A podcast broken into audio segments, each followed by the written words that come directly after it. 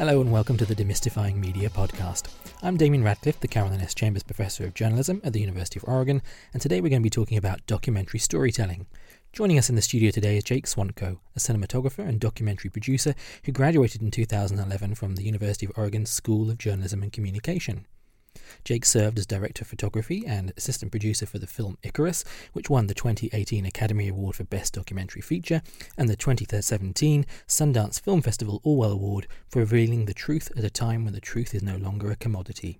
Alongside this, he's also made films for a wide range of organisations, including the Associated Press, CNN, ESPN, HBO, National Geographic Television, and many others.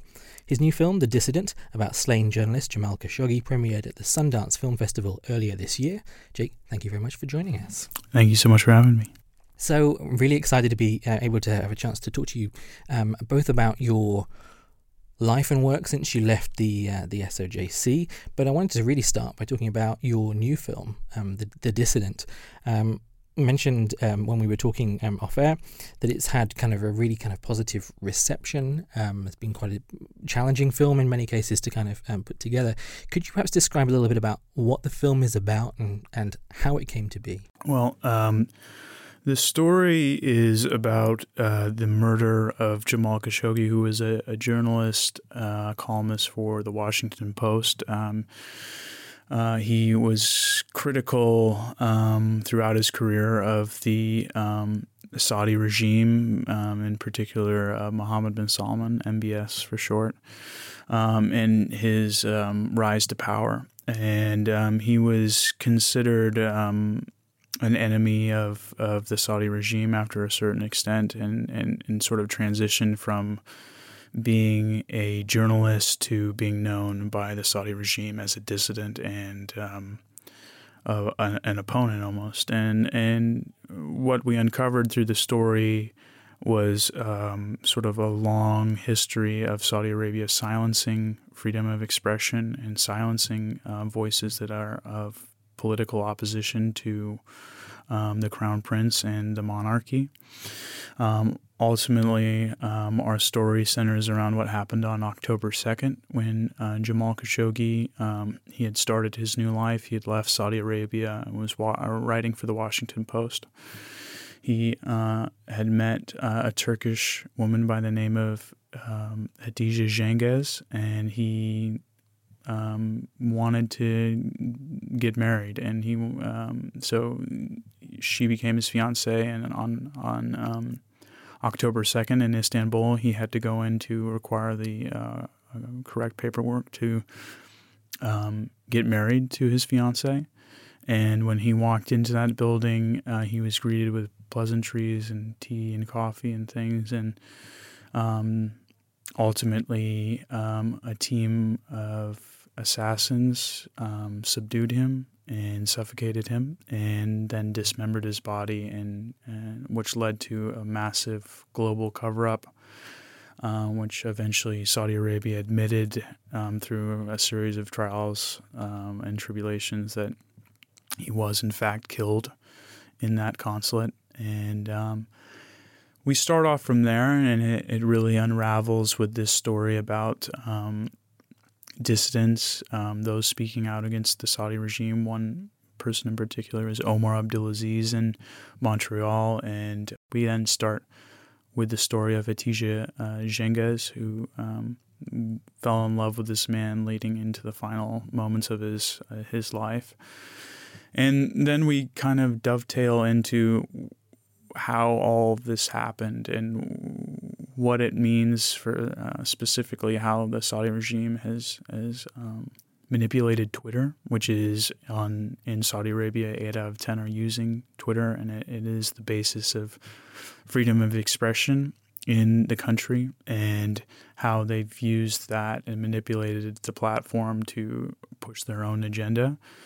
And we also go into sort of the cyber warfare, the espionage, and the hacking tools that are available to many regimes, many governments that want to spy on political opponents, dissidents, journalists, and to subvert their activities. So, and and it's felt, or kind of, I think one of the things you sort of touch on in the in the film is that that hacking may in part have made it possible for uh, this the Saudi regime to know where Jamal Khashoggi was going to be and actually make his murder possible. And we feel that the hacking of Jamal Khashoggi's phone and also another prominent dissident that he was working with were some of the moments that ultimately sealed his fate. Um, they had hacked his phone. They realized that um, they were starting to create a Twitter army to combat the army that Saudi Arabia was using. They were beginning other plans um, to actively um, create a, a, platform for freedom of expression in Saudi Arabia. And um, all those things we think ultimately uh, led to him being murdered that day and that he had to be um, silenced. So there are a lot of things in there. I mean, obviously, on, on the one hand, you have the kind of uh, the wide shot, if you like, of this is the kind of big picture here in, Saudi Arabia, and then through the lens of one particular kind of very famous um, journalist. What do you want people to take away from the film? Is it is it a film where you, you just want to tell that story, or do you actually want to create kind of impact and change and get people talking as a result of what they've seen?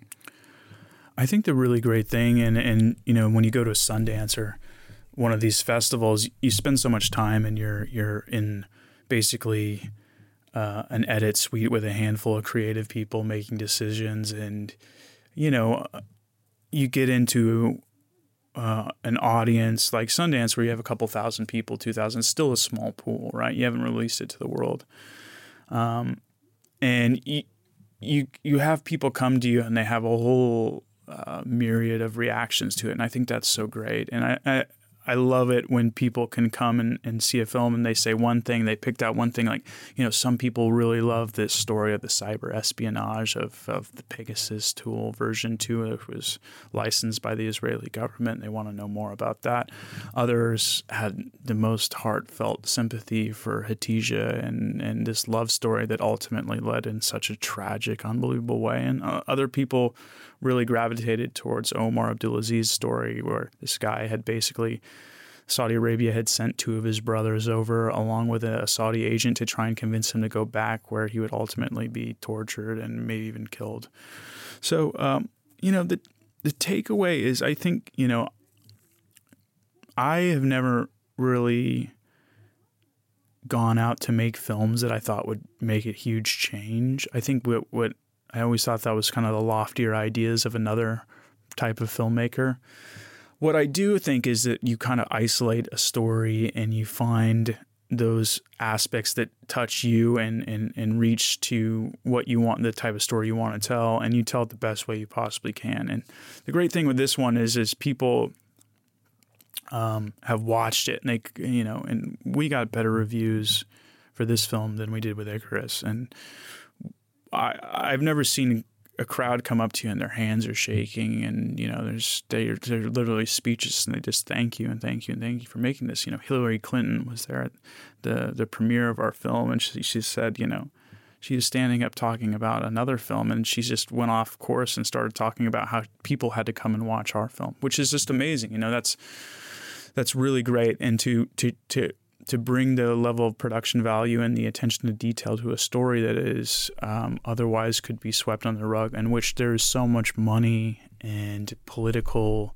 influence to throw this under the rug. You know, no one wants to talk about the murder of Jamal Khashoggi anymore. I mean, there's hundreds of millions of dollars at stakes. The the Trump administration has flatly said that they're not going to be quote unquote foolish with Saudi Arabia. Um, is that a challenge for you then, both in terms of whilst making the film and then now when it's completed and despite these positive reviews getting a getting the right distribution deal to ensure that as many people as possible can see this.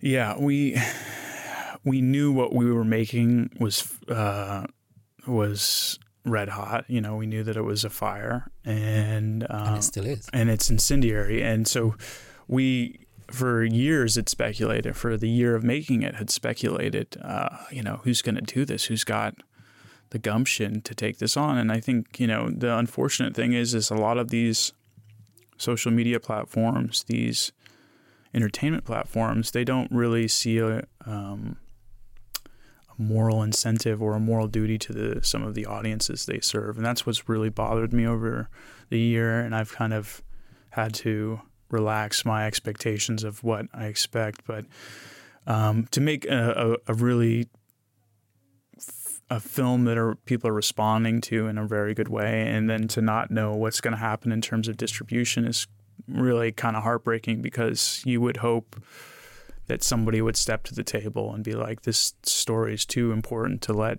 the shadow of money and influence um, um, overcast it." And um, we're still working to do that, and my hope's not quelled, and nor will it ever be. But it's um it's one of those age old stories of truth to power, you know, and and I think distributors should ask themselves uh, what's uh, what side of the history do they want to stand on, ultimately. And is that also partly a, a contributing factor there that a lot of these distributors, particularly the kind of the tech platforms, they're exactly that. They are kind of delivery mechanisms. They don't. They're not necessarily driven by journalistic values or kind of wider, lofty societal goals. They are there to deliver value to their shareholders. And and what do you think about that? I mean, that's sort of this thing where I'm. I disagree with that. I think there should be some. You need to have some sort of moral responsibility to the public you serve then again, you could just say it's about globalization and a, a, a markup, uh, cost benefit sort of analysis of. I mean, I'd love to know your opinion about it. You know. Well, it's a film I want to see, and and and I've had to kind of look at at um, uh, reviews of it, and for people who've been been in the room and been able to watch it, and I haven't had the chance to to do that yet. And you'd like to think that um, distributors would recognize this is an incredibly important story about um, human rights, about upholding the kind of society we want to be, as you said, about holding truth to power, of not being cowed by commercial relationship, and of also recognizing that the kind of content that is on offer and that is available. Mean, if you look at Icarus, um, you know, being picked up by Netflix and distributed that there's a spectrum of content that is being offered. So if you want to watch Love Is Blind and that's your thing, and you don't want anything that's more challenging, that's fine. Um, but that there are opportunities to be exposed to a wide variety of different ideas and points of view, which includes everything from originals made in different markets through to documentaries like this. Yeah, and I think, you know, there's also the question of, of censoring your platform, not based off of the entertainment value or the reception the film received, but based off of the foreign um, influence that's being pressured on your company. I think there's a big difference between being an entertainment company and then censoring your platform as well. So we're in this headlong battle, and um, in a lot of ways, it's indicative indicative of you know the battle that Jamal Khashoggi fought for freedom of expression and for to to speak his mind and the fact that he couldn't let it go and he left his whole life he left a life uh, in Saudi Arabia to um, pursue his voice, and because he felt like it was that important. So, do you feel a duty to your to your subject to also tell his story? He's not here to put that point of view forward anymore. So, do you feel a sort of a moral compunction to uh, to act as, as a facilitator for him and and to give his keep his voice um, current and alive in the world. Well, 100% it weighs on you. Imagine telling a story of uh, uh, and fighting for the access to be one of the few uh, filmmakers to tell this story, and definitely weighs on you. The implications and also the density and the sadness of the story of what actually transpired on that day. Um, you know, you want to do the best you possibly can given your your background and, you push for the biggest budget on this and and we did and you know I think all of us in the all of us that were involved in the project are very proud of what we created um, and for people to respond to is that vindication you search for.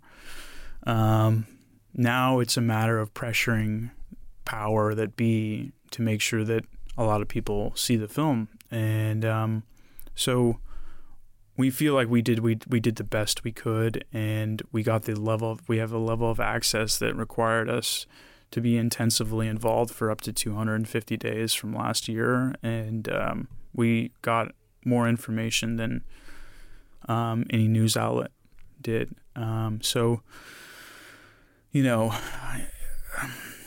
it's a difficult question to answer because you can never really do someone's life justice. Um, but I think the important thing is is that um, we really tried and we pulled out all the stops and we spent a lot of money to do it. And um, and I think that's as much as you can ask um, from a team of filmmakers in a year. I think the, the, the access point you've made there was also something that was very striking for me when I saw Icarus.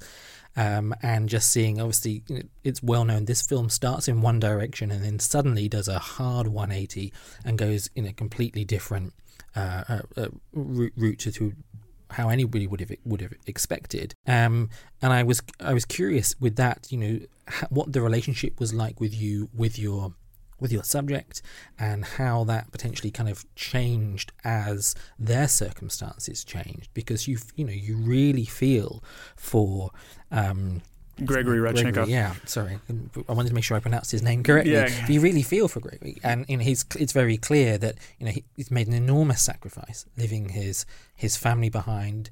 Uh, the revelations that he makes very much puts his own life at risk, and still is to this day. Um, did that? did you find during the course of making that film that um, not only did it go in an unexpected direction, but did your relationship with him also change as a result of that? Yeah, uh, the film definitely changed, and I think you know the thing that Bryan and I kind of come at with working with people and stories and with the dissident and also with Icarus, you know, we try and explain to people that we're in it for the long run and that we're, we're there to support their decisions. To with Gregory, ultimately came out and said that you know all Sochi Olympics was a fraud and that he was the mastermind of that massive scandal. Um, we've continued to take care of him and work closely with his lawyers, although he's in in hiding and. Um, do the best we can to continually uh, make sure that his information is corroborated and brought to the highest levels of sports. And, you know, we're on that same sort of trajectory with this film, only in a very different way, um, uh, working to, to hold um, uh, responsibility to the, the distributors to get this out into the world and to make as big of a, splash as possible, um, bring attention to human rights in Saudi Arabia with Gregory, uh, he is without a doubt a one of a once in a lifetime sort of character, and um, we had developed a very close relationship. And working with him in Moscow, and then when he ultimately came to to um, uh, L.A., and then when he moved on to non-disclosed locations, it was just this really. He would always say to me, um, "Jake." Can you imagine meeting me in 2015 in Moscow, and now we're sitting here in bar having drink? It's just like, and and there's no other world where this ever takes place. I mean, it's just, uh, and then for Russia to be banned from the Olympics that year, and then him to go into hiding, and Stranger Than Fiction doesn't seem to do it enough justice. It makes reminds you that anything in this world is kind of possible, and that story in particular, and um, working with Gregory was one of um, one of my favorites. Um, definitely because of he was just really a child at heart, and you know he uh, a very a very fun, infectious sort of personality. Everybody, even his his his security guards and his uh, secret service guys, or his uh, God, what's the term they use for it? uh, but probably better not to even say. But the the security that manages him even love him, you know, and you know bring him you know whiskey and snacks and things like that whenever they see him. So, and with with both of these films, given that they were um, kind of evolving and unfolding in front of you whilst whilst you're filming, how does that shape the storytelling process? Because you don't know what the end point is, is going to be. Do you have a sense of, as this is unfolding, this is the arc? Or is there a point where you just say, actually, we're going to stop kind of around about now and then we make sense of it? Well, this this one in particular, The Dissident was different than Icarus. It, there's similar kind of stories, um, but with Icarus, we were in the center. We were we were like the stone that dropped in the middle of the, the pond, and then the, everybody was the ripple, and they we were the epicenter of this this thing because we had Gregory. Now, with the dissident, we entered into the story after the, somebody threw the rock in the pond already, and we were battling through those ripples to get to the epicenter and become part of this circular information sort of uh, gathering. Um, and so we worked through that and we moved quickly. We were really nimble. We're, we're not a big company. We found uh, some money and we just started to work and we started to work on our access with these people. Um, with this story, we understood it, it took place in the past, very very brief or, or very um, recent past, but it was nonetheless the past. So, and I understood that with the storytelling of it, we needed a, a, a much better production value. We I understood that it was going to be more interviews. We needed a lot of people sitting and explaining. Is a very dense political, geopolitical situation then between the relationship with Russia, or uh, sorry, between the relationship with um, Saudi Arabia in the United States and understanding what led ultimately to his death and the hacking of um, prominent distance phones. So I just understood we needed to have a, a, greater production value and we needed to come in. And I also think part of me really wanted to prove something after Icarus that, you know, this just wasn't like it was the story of, of, of the year and it was dropped in our laps and we ultimately made the film.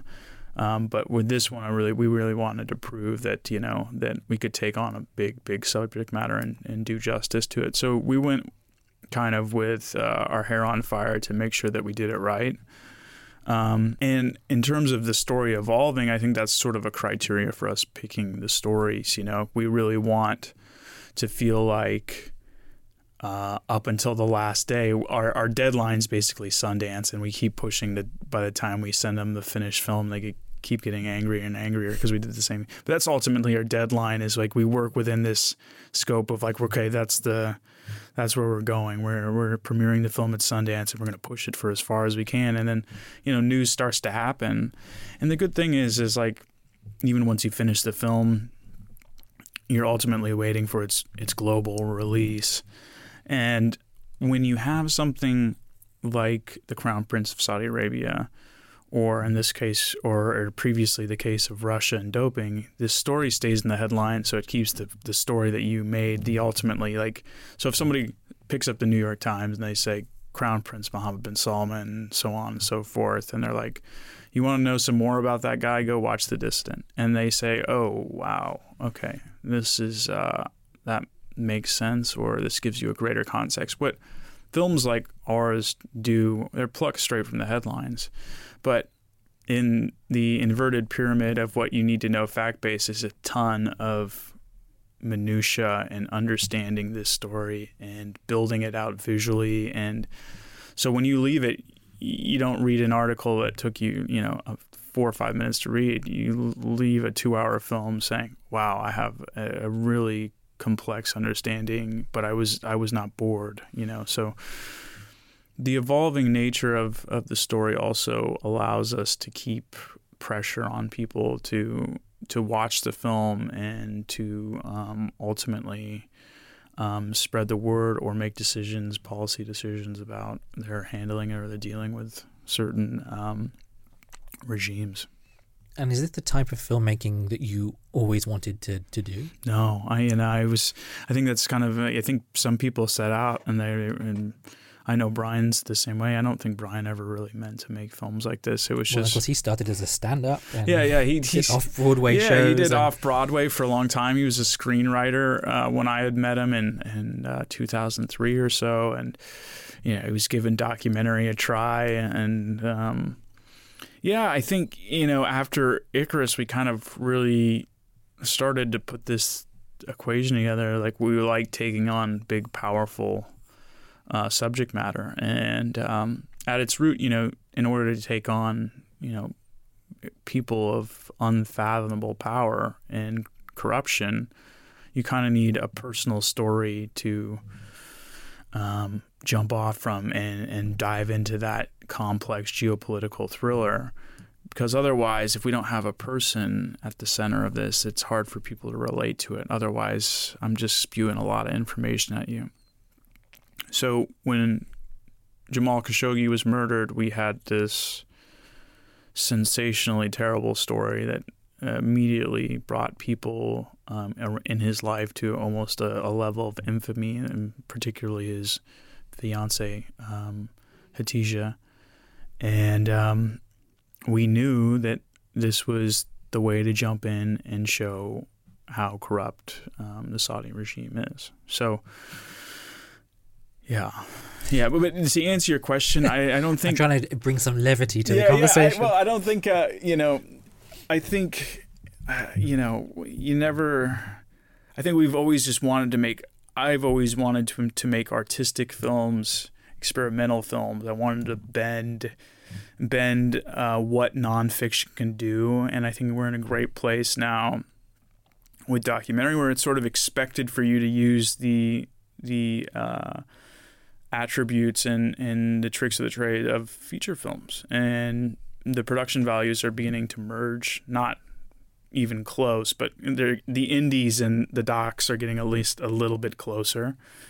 And my hope is that line will get closer and closer and and um, you know um, yeah we've we've never really thought to take on you know the the biggest power and creed in the world but you know it's just those stories are usually have the most interesting stuff about them and given that you're seeing this blending of kind of feature film characteristics and, and sensibilities and that you're seeing that bringing that into the sort of documentary space how important is it for you to potentially have your work shown on a, on a big screen not just people sitting at home and streaming streaming this um, does that matter to you when you're when you're putting something together? You know, I'm like right on that that same with you too. I mean, you're probably more of a theater guy, but you watch probably a ton of streaming stuff, as everybody does. Yep, I have two small kids, so the cinema is a rare, rare yeah, thing. Yeah, well, days. see, that's the other problem, right? Is uh, for you to go to a theater, you got to have two babysitters or a babysitter for you know your your movie going experience is a couple hundred dollars, maybe more. You know, so the, the streamer. The great thing about that is to be able to go, hey, you want to go see a movie about uh, Jamal Khashoggi, or you want to see a crazy movie, or what happened with Icarus? You know, he's like, you would just sit. I mean, I would be in a bar in New York, so you overhear somebody talking about Icarus. And the great thing about that is, is they can go, well, there's no reason not to watch it. It's in your living room. Turn it on. Watch it tonight. You got to see it. Absolutely got to see it. And what's frustrating right now is like we're we have one of those movies like you got to see this. Like people are like taking you by the hand, go watch it, go watch it. And it's like we're not in your living room.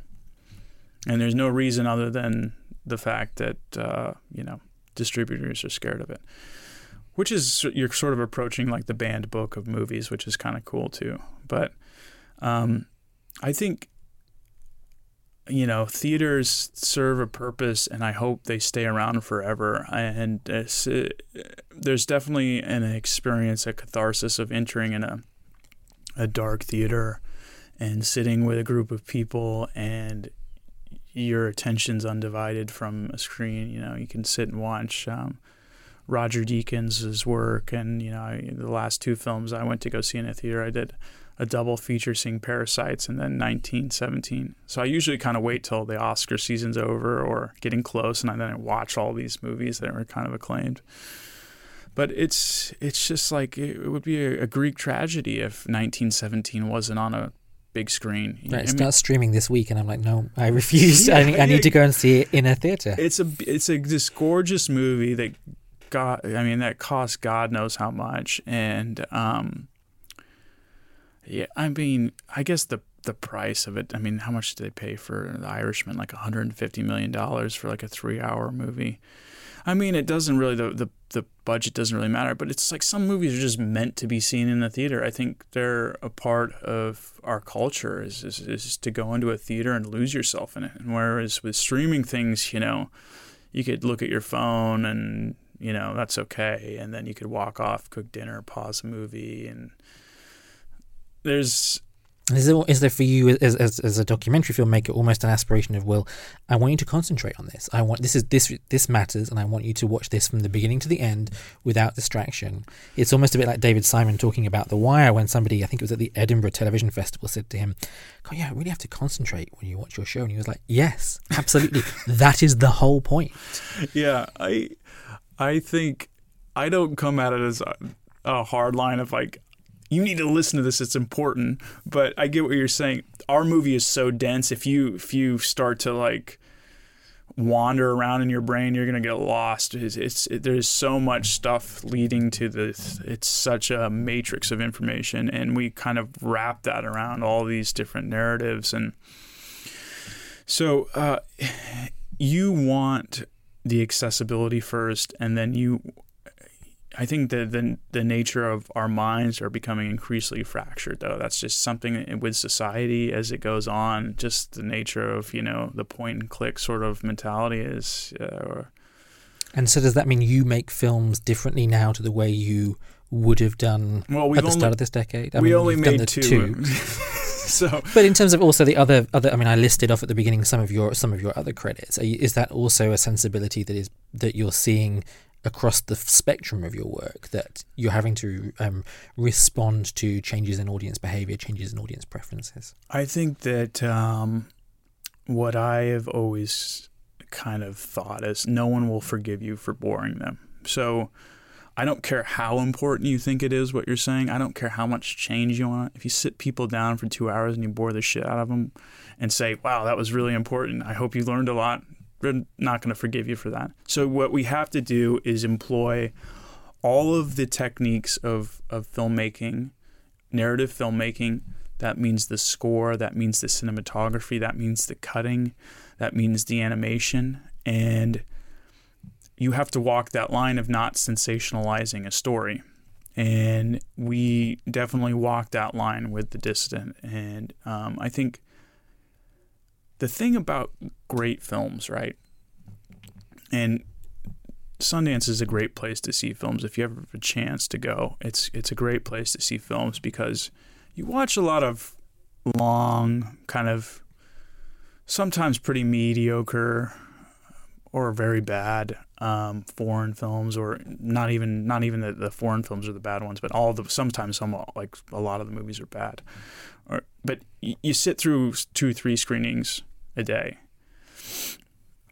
and you, you, you realize, oh, this movie did that, this, that. And then you sit down and you watch a movie like Whiplash and your hands are sweating and you're watching that movie and you, you, you didn't reach for one bite of popcorn. No, you look around and everybody's doing the same thing. And that movie is just like moving and moving and moving. And it's, and it's, it's just, there's, you wouldn't want to take your eyes away from it. And I think that's how we compel or are trying to compel people to believe in real life things that are happening in the New York Times and are happening in our world is how do we wrap this narrative tell this story so people are drawn into it and they're invested in it and then we could take breaths in in the middle section of the film for them to invest more in the context and then go and then deliver some greater stuff in the end and finish hard so um, it's really a matter of, of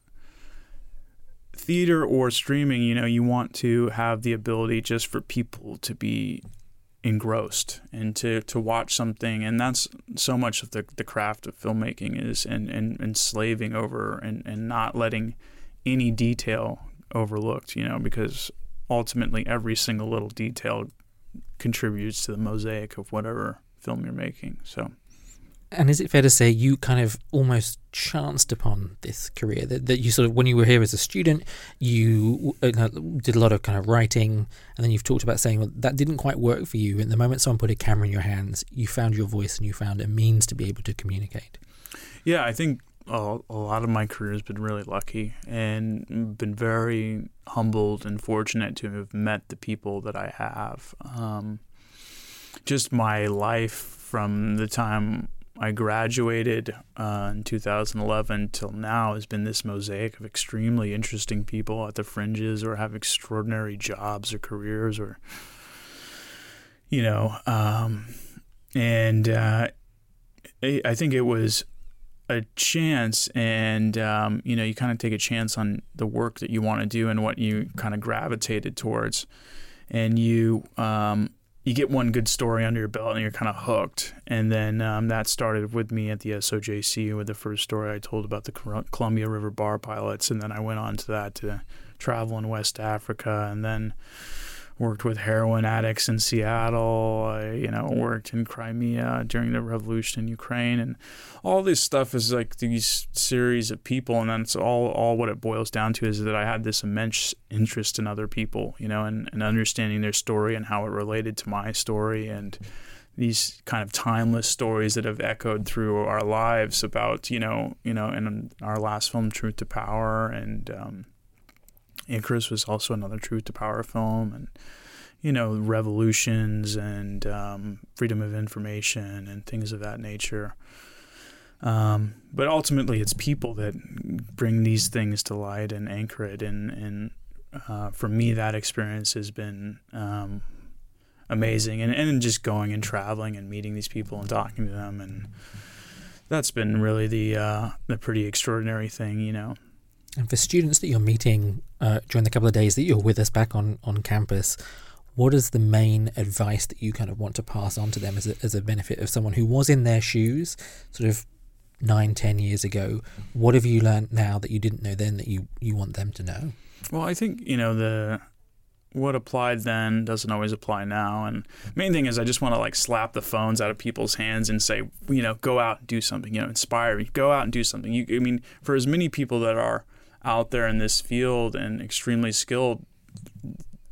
The reason I come here is because the youth, these these these people that are just leaving school now, they come with the most spark, the most uh, you know interest. They have still this grittiness and uh, greenness. Also, they they don't know how stupid they are, and you know I think that's a great thing. And and but they have an idea and they go towards it. And I just hope, especially now in this this world of kind of misinformation and uh, a constant battle for the truth and uh, truth specifically to power is that um, you know journalism is very viable and um, you just have to find in yourself what interests you and other people. You can breathe smoke into them and, and convince them that it's interesting and then all of a sudden you have this kind of ripple effect and that's part of what i'm trying to do here is just get people inspired about the work they do to take it seriously and and you know ultimately that the the field is is really open and, and it's a new frontier and and your willingness to evolve in it to work and understand many different disciplines is nothing but an advantage to you. And the more you become centralized in one particular um, discipline you should really um, once you master that you should move on and try and master something else and is there anything in particular you recommend that they should watch or, or read? Oh, so many things. Uh, it's a sixty-four thousand dollar question. Well, Tarkovsky on um, filmmaking, uh, sculpting in time, borders on uh, turning movies into a religion. Um, it's extremely dense, but I've read it three or four times. I'm re- rereading 1984, which is just a masterpiece, and it's just one of these books that is kind of always been in my career and in terms of the nature of the work I do. 1984 is just such a brilliantly written um, piece of work by George Orwell, and you just could tell he had this remarkable, almost like superhuman understanding of mannerisms and of people, and he was just this really uh, remarkable journalist. And um, so, 1984, Tarkovsky on Sculpting of Time. Um, what else? Movies. Eight and a Half is a really great movie. Uh, if you want a feel good documentary, Searching for Sugarman, if you've ever seen that, that's one of those like rare beams of light that documentaries are actually like truly uplifting. So maybe watch when it comes out, watch The Dissident, and then not immediately you can watch Searching for Sugarman after that, just so you could feel at least good about some things. But you know, documentary is is is really great because it's it's evolving and it started from this, you know point of true activism like you know um, what was the sally fields movie that uh, was like kind of oh uh, barbara kopple was sort of this start of uh, this movement to you know, to make sure that documentaries really served an activism point of view. And I think documentary is is we're kind of trying to merge that space of activism and entertainment.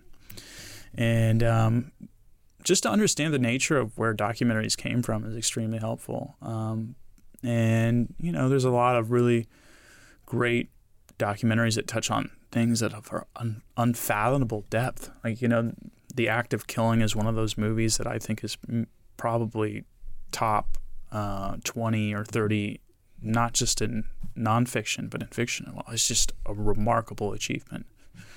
Um, you probably need to watch Searching for Sugar Man after that. Yes, as well. yeah, maybe just keep keep Sugarman going. Yeah, it's just keep it going. But the act of killing is just such a, a bizarre, um, interesting film. And you know, I think the great thing is, is like in this space, uh, space of uh, documentary filmmaking, people are encroaching on this fiction and nonfiction world, and uh, I love that. I love that. I think that's really um, fascinating.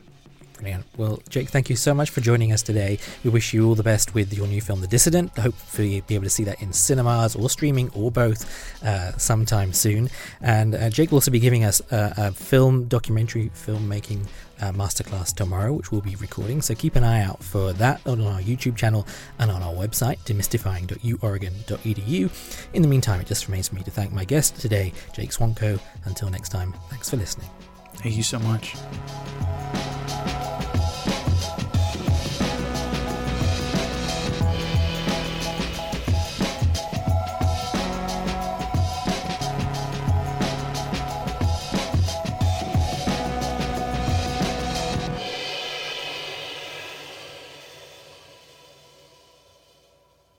If you've enjoyed this podcast, why not check out another from the University of Oregon School of Journalism and Communication? The Listeners Podcast is a show about the craft and power of listening.